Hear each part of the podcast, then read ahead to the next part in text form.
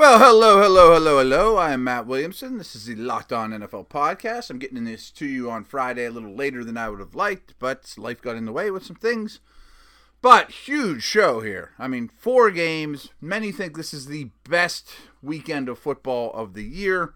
Not sure this week is as good as most divisional weeks, but still, we got all the big boys that had to buy. Um, we got a quite the battle in Minnesota. I think that's the game of the week. Um, and I think just as an overriding, two things I kind of just want to mention before we go.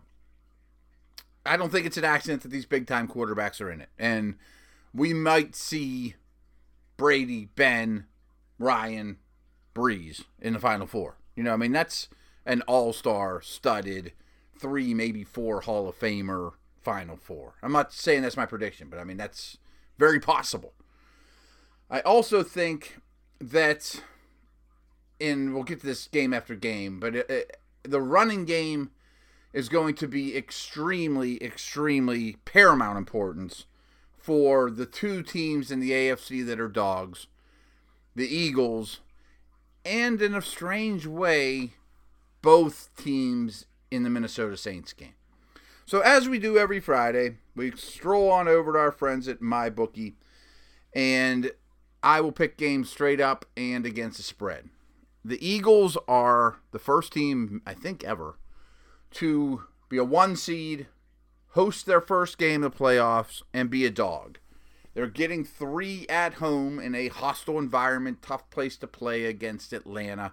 Of course, Wentz has a lot to do with that. I mean, the, the Eagles will be favored with Wentz. We know those things, but that doesn't matter. The difference between Wentz and Foles is massive. I mean, when you guys know Wentz is like my favorite player. I think he's going to be like the best player in the league. But a big thing is everything about Foles is slower. Slower release, slower feet, slower drop, slower setup, slower processor. And Atlanta's really fast on defense. I mean, we always talk about that. I mean, that they cover a lot of ground at all levels. They're deep, they're aggressive, they're fast. I don't think that's a good deal for Foles. So, as I kind of mentioned, they have to run the ball, play defense, shorten the game at home.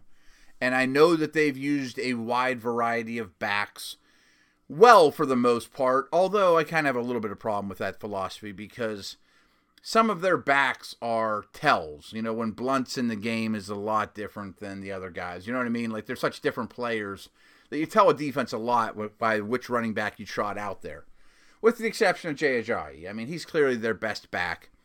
And I'm not saying they've kept him in bubble wrap, but I think they traded for him for this reason, waiting for this day. You know what I mean? Like, uh, it's now time. You know, that this offense is going to go through Ajayi. And I expect him to get a ton of touches in what should stay as a close game because the Eagles D is really good. How successful that is, we'll see. Um, I tend to think it's going to be less successful than we thought. That Atlanta's going to put a lot of bodies in the line of scrimmage. Keanu Neal, they did a really good job against Gurley last week. Their run defense and defense overall has really, really picked up.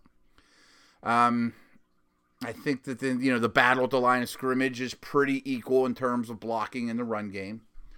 It's a good Philly line, but let's move to protection here the big V at the left tackle against Clayborn. I don't think it's going to be Clayborn against Dallas with what six sacks or whatever when when Smith was out.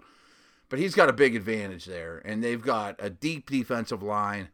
I think Foles, with his slow processing and slowness overall, is going to be under a fair amount of pressure, especially if they can get him in third and long situations. If they stack the box, Ajayi doesn't have a lot of you know a lot to go with, and then come after him. Um, I also think that the Eagles receivers, which is a good group, I mean, Ertz, Agholor, Alshon, I mean, that's a good group of receivers.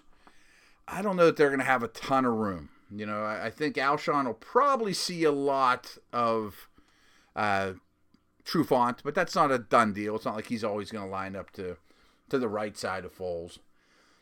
On paper, you would think Jones and Neal and those guys are pretty active and do a pretty good job on Ertz, and I think that'll probably be the case. Um, Ajayi's an okay receiver, but not a great one. And I think, you know, Deion Jones and those guys probably don't let him do a whole lot as a receiver. I think Agholor has a nice matchup, though, against the slot guys. I think he's going to have to have a big game, create some big plays for them to. I mean, to me, that's the whole key. Can, can Agholor get free, or can one of these guys get free for a big play, maybe off play to action, and can they keep the game close and control it with Ajayi? I have my doubts, but they are at home and they have a pretty good line and all those things. Other side of the ball, it's a well-rounded offense. You know that I think you'll have a balanced attack. Matt Ryan goes home to Philadelphia. Um, much like last week, you guys, you guys know I harped on Aaron Donald against their guards, and we saw what happened. He was a he destroyed their guards. Fletcher Cox isn't quite Aaron Donald, but he's really really good, and I think he's going to have a field day as well, and to a lesser degree, Tim, Timmy Jernigan. Um, and that deep defensive line is going to be a problem. Brandon Graham's a great player. Their edge pass rushers are great players. It's they go what eight or nine deep on the defensive line of quality guys. So I think the passing game is going to be get it out of Ryan's hands quick. And maybe that's Hooper, maybe that's Freeman and Coleman, Freeman or Coleman, Julio and slants, Sanu out of the slot, big bodied, quick hitting routes. And I think they'll have success with that, though. You know, that if they can kind of limit the pass rush, get the ball out quick, I don't see an answer for Julio. And, and at times, I'm sure they'll max protect and send him deep. This is a decent secondary, but the corners are a problem. The safeties are really good. And I just don't see an answer for Julio at all. I, I think Julio might have a lot of catches, and maybe he doesn't break free for a long one, but gets nine catches for 115 and a touch, or nine fifty, or that tenth catch is for 70 yards and a game breaker. Um, so I do think Atlanta has success on that t- side of the ball, but it won't be easy. The pass rush is frightening. The front seven's really good, active. It's going to be loud, but I think Ryan handles that pretty well. And um, I'm going to take Atlanta to win. I'll give you the points. I don't think it's a blowout, but I'm thinking 24 14, 24 17 in that neighborhood really impressed with Atlanta's defense of late. All right, the next game on the slate, biggest point spread of the weekend, as you can imagine. Titans are getting 14 in New England. Now, I checked my Twitter timeline at Williamson NFL. I just wrote something of kind of how the Titans match up against the Patriots when the Pats have the ball. It's a really good run defense. Dick LeBeau is now playing a lot of man, but they don't allow the big play. I think Adoree Jackson can handle speed receivers like Cooks reasonably well. I think Logan Ryan, a former Patriot, should do well against Hogan or Amendola. Usually, I mean, he plays the slot a high percentage of the time. I think running against him, as I mentioned, would be very difficult. Like you said, we're going to see a lot of man. I think they'll get some interior pressure. Jurrell Casey, their edge guys rush the passer pretty well. Uh, Woodyard has been a very effective blitzer, and I think LeBeau will bring him on A gap pressures from quite a bit. You know, get to Brady as quick as you possibly can. All that sounds really good, but there's no answer for Gronk. I mean, there just isn't. Cyprien's a strong safety. He's not a very good coverage player. He's an in the, in the box player. Um, a very good safety, and I like him a lot.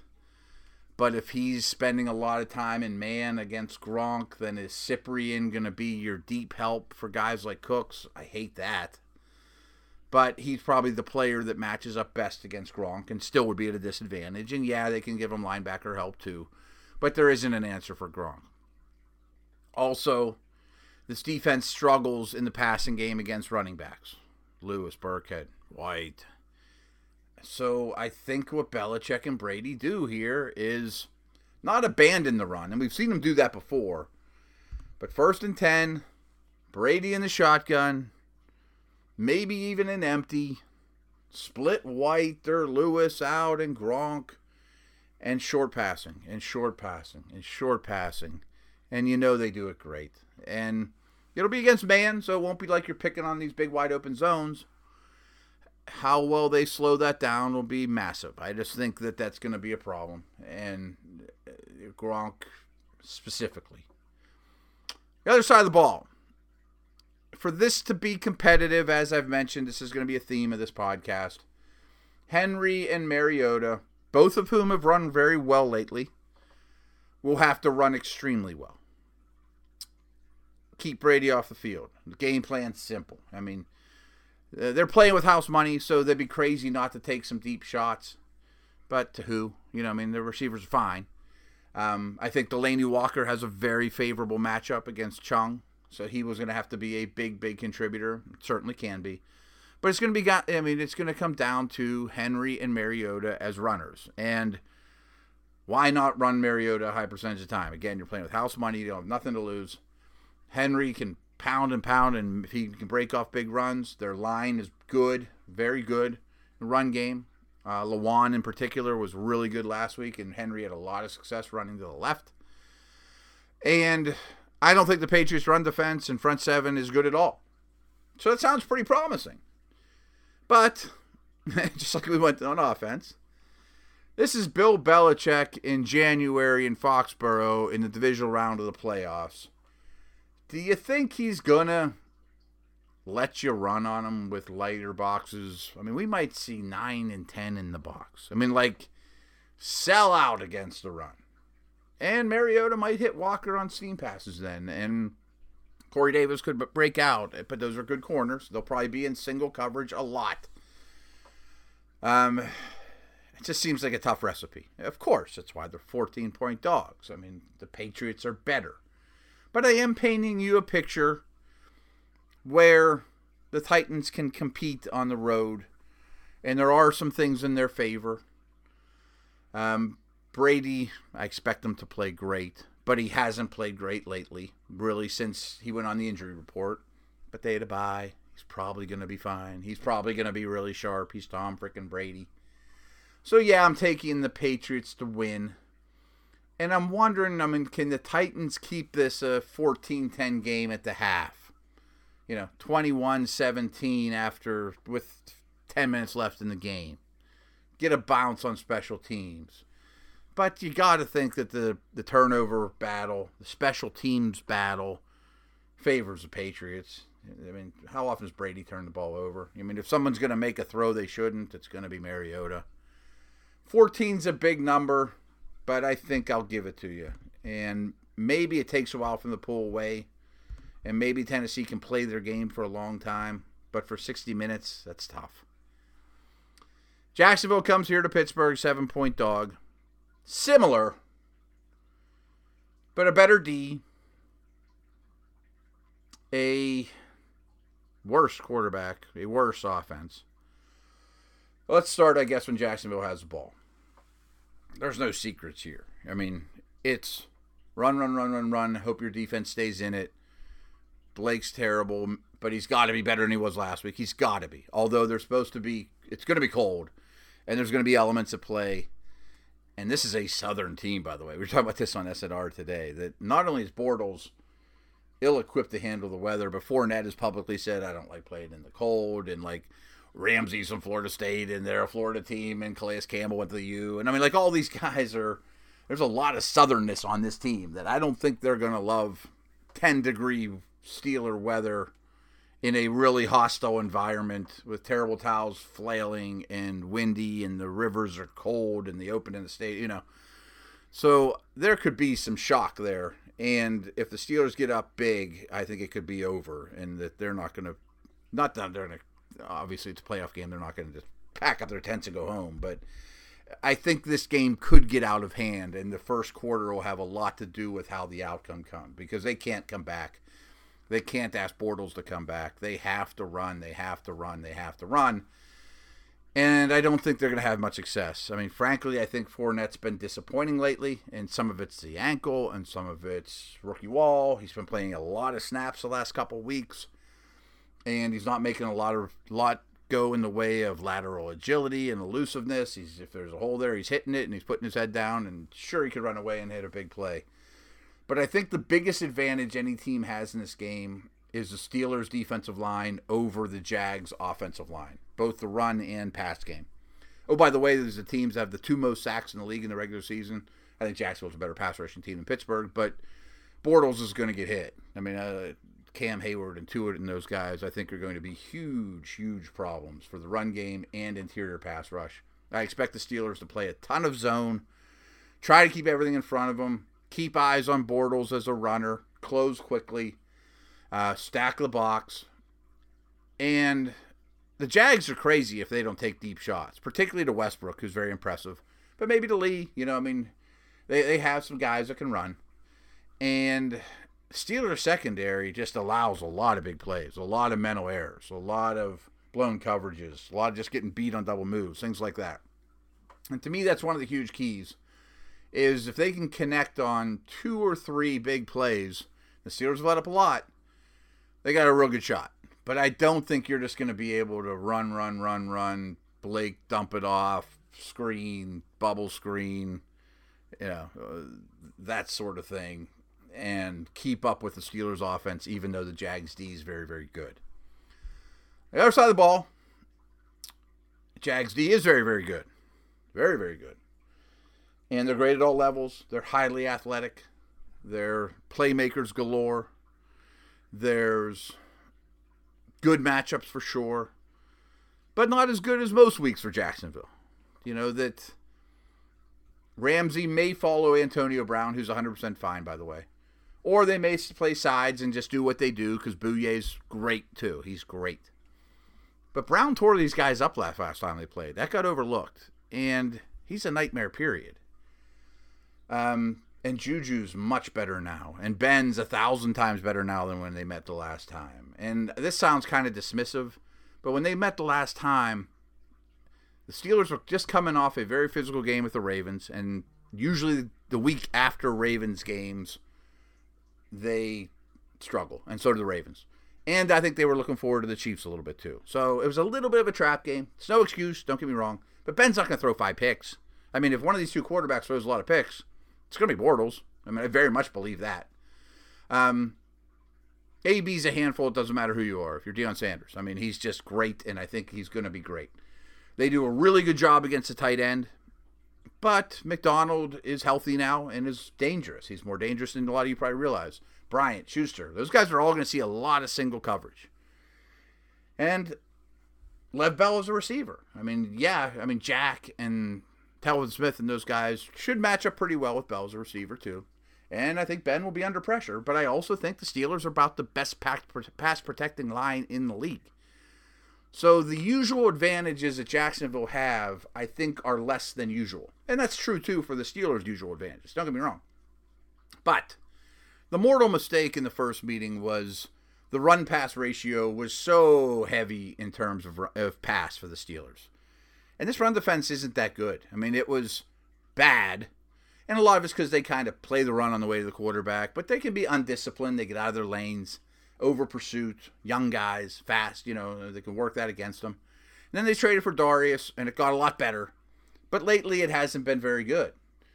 And I think that the Steelers are patient and lean on Bell, who should be very fresh after sitting in week 17 and the following week, that they're going to have success on the ground and then you're going to have one on ones, and I think you'll take some shots. And at home, without Jacksonville running away with it, I think they win, and I think they win very big. And I'll give seven without a problem. I have this game at like 35 for 17. I think I picked it at 31 12 or something like that uh, earlier today. I think they win by multiple scores last thing on this one, and I don't want to be too Steeler centric, but there was three things that I, I've been saying all week that paint me a picture how the Jags can win this game. Well, these are the three things: turnovers. We saw that in the first game. I mean, if they win the turnover battle big and and, and then all along those lines, score on defense, which they're great at doing. Okay, I mean that almost has to happen in my opinion for them to win. The other thing I mentioned already was hitting on deep shots against a secondary that blows coverages. That would be huge. Lastly, and I'm not sure I believe this a whole ton, but both times when Jacksonville has the ball and when they're on defense, the numbers indicate that they have the red zone advantage. That they're pretty good red zone offense, believe it or not. They're a great red zone defense. Steelers have struggled in both departments. And that was huge in the first game. Steelers were kicking field goals early instead of getting out to an early lead. That has to happen for Jacksonville. If you can keep them to a couple field goals early and you can stick with Fournette and it's 9 6 going into the half, you're in it. I mean, that's your style of game. But I'm not sure how much I buy that. I got the Steelers big.